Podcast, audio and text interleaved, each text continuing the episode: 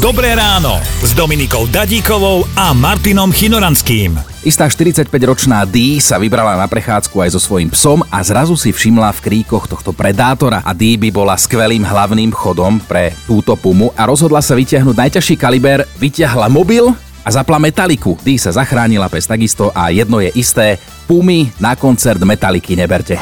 Na čo všetko si spomeniete, keď sa povie letný tábor? V tom prvom turnúce tam sa kamarát bicykloval a zrazil ma s tým bicyklom. Ako šik, tak som bola taká doškrabaná, také krásne tie detské cestné lišaje. Takto sme raz išli po tých raňajkách, ako už po nejakých troch dňoch, keď sme to stále jedli, tak sme išli na takú túru, no a mňa to tam začalo nejako v bruchu proste šramotiť, no a stala sa mi taká nehoda, že som sa proste celá dokakala. Áno, áno, slušne povedané. Písali si listy, po niekoľkých rokoch sa stretli, z dievčaťa už bola mladá dáma, pomaly ale isto bude z vinca starý otec a z toho krásneho dievčaťa už stará mama. Počúvajte Dobré ráno s Dominikou a Martinom už zajtra ráno od 5. Radio Vlna.